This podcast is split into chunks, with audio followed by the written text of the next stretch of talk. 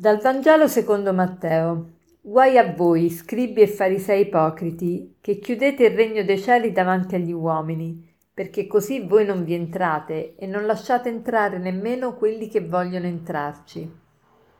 Guai a voi, scribi e farisei ipocriti, che percorrete il mare e la terra per fare un solo proselito, e ottenutelo lo rendete figlio della genna il doppio di voi. Guai a voi guide ciechi, che dite se si giura per il tempio non vale, ma se si giura per l'oro del tempio si è obbligati. Stolti e ciechi, che cosa è più grande, l'oro o il tempio che rende sacro l'oro? Questo brano di Gesù si trova dopo un'altra affermazione di Gesù che fa circa gli scribi e i farisei, cioè li chiama ipocriti. E perché? Perché dicono e non fanno, sono persone doppie.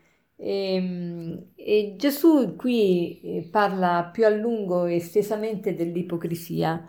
E l'ipocrisia è un peccato che Gesù proprio non può sopportare.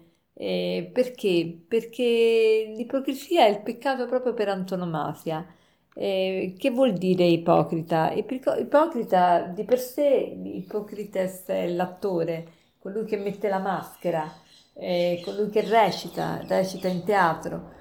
E quindi l'ipocrita è colui che, che recita nella vita, che fa vedere, si fa vedere diverso da quello che veramente è. E, e, quindi vuole sempre il vantaggio personale, si vuole sempre eh, eh, rimuovere, contorcere, manipolare la realtà per, a suo vantaggio. L'ipocrita è colui che recita ma mm, dice le parole ma non le fa, dissocia quindi il dire dal fare. E, mm, il peccato, perché l'ipocrisia è il peccato dei peccati per Gesù? Perché se un peccatore si confessa, eh, diciamo, la sua menzogna diventa un'occasione di verità dinanzi a Dio e quindi si lascia toccare dalla grazia del perdono. Ma l'ipocrita non si confessa mai, anzi si nasconde dietro la propria menzogna, eh, proprio come una protezione dalla, dalla, verità, non vuole vedere la, la verità.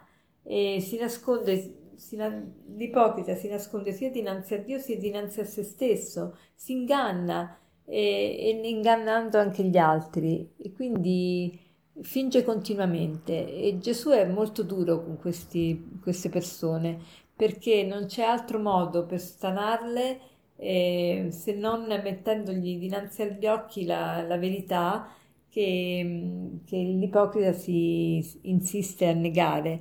Quindi Gesù è molto duro con loro. E, ehm, e, quindi perché è duro con loro? Perché li vuole spingere alla conversione, è l'unica cosa che li può salvare.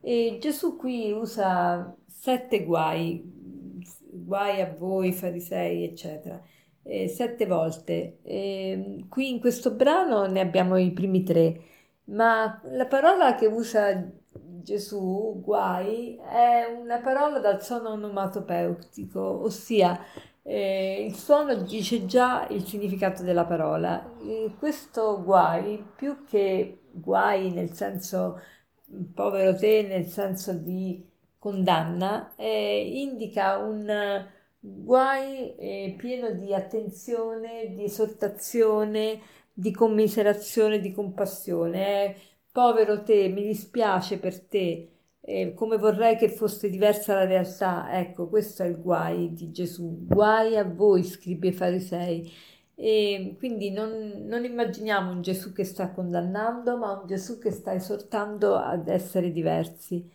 E, il primo guai dice, guai a voi farisei che chiudete il regno dei cieli agli uomini e così lo chiudete anche a voi stessi. Perché lo chiudono agli uomini? Perché, eh, perché dicono delle cose che non, non, non servono veramente per la vita eterna e, e quindi lo chiudono anche per loro stessi perché non vivono da figli ma da ipocriti. Il secondo guai dice poveri voi che siete presi dallo zelo apostolico, però perché poveri voi? Perché questo zelo apostolico lo avete soltanto per vantarvi di fare proseliti, ma non per il bene delle persone.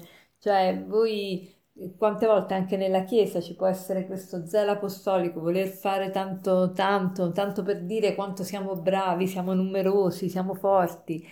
Eh, guai a voi, poi l'ultimo guai a voi, il terzo di oggi, è quello che dice eh, praticamente si riferisce all'abuso del giuramento, cioè c'era ai tempi di Gesù una pratica di, di giuramento eh, che obbligava, se, se, uno giurava per l'oro del tempio era obbligato, se giura, giurava per il tempio non era obbligato.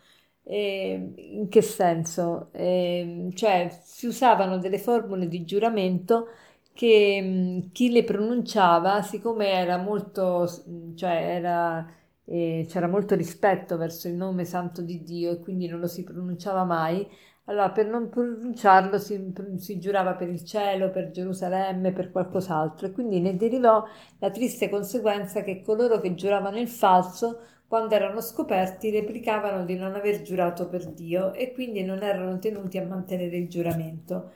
Quindi ecco la, l'ipocrisia, insomma.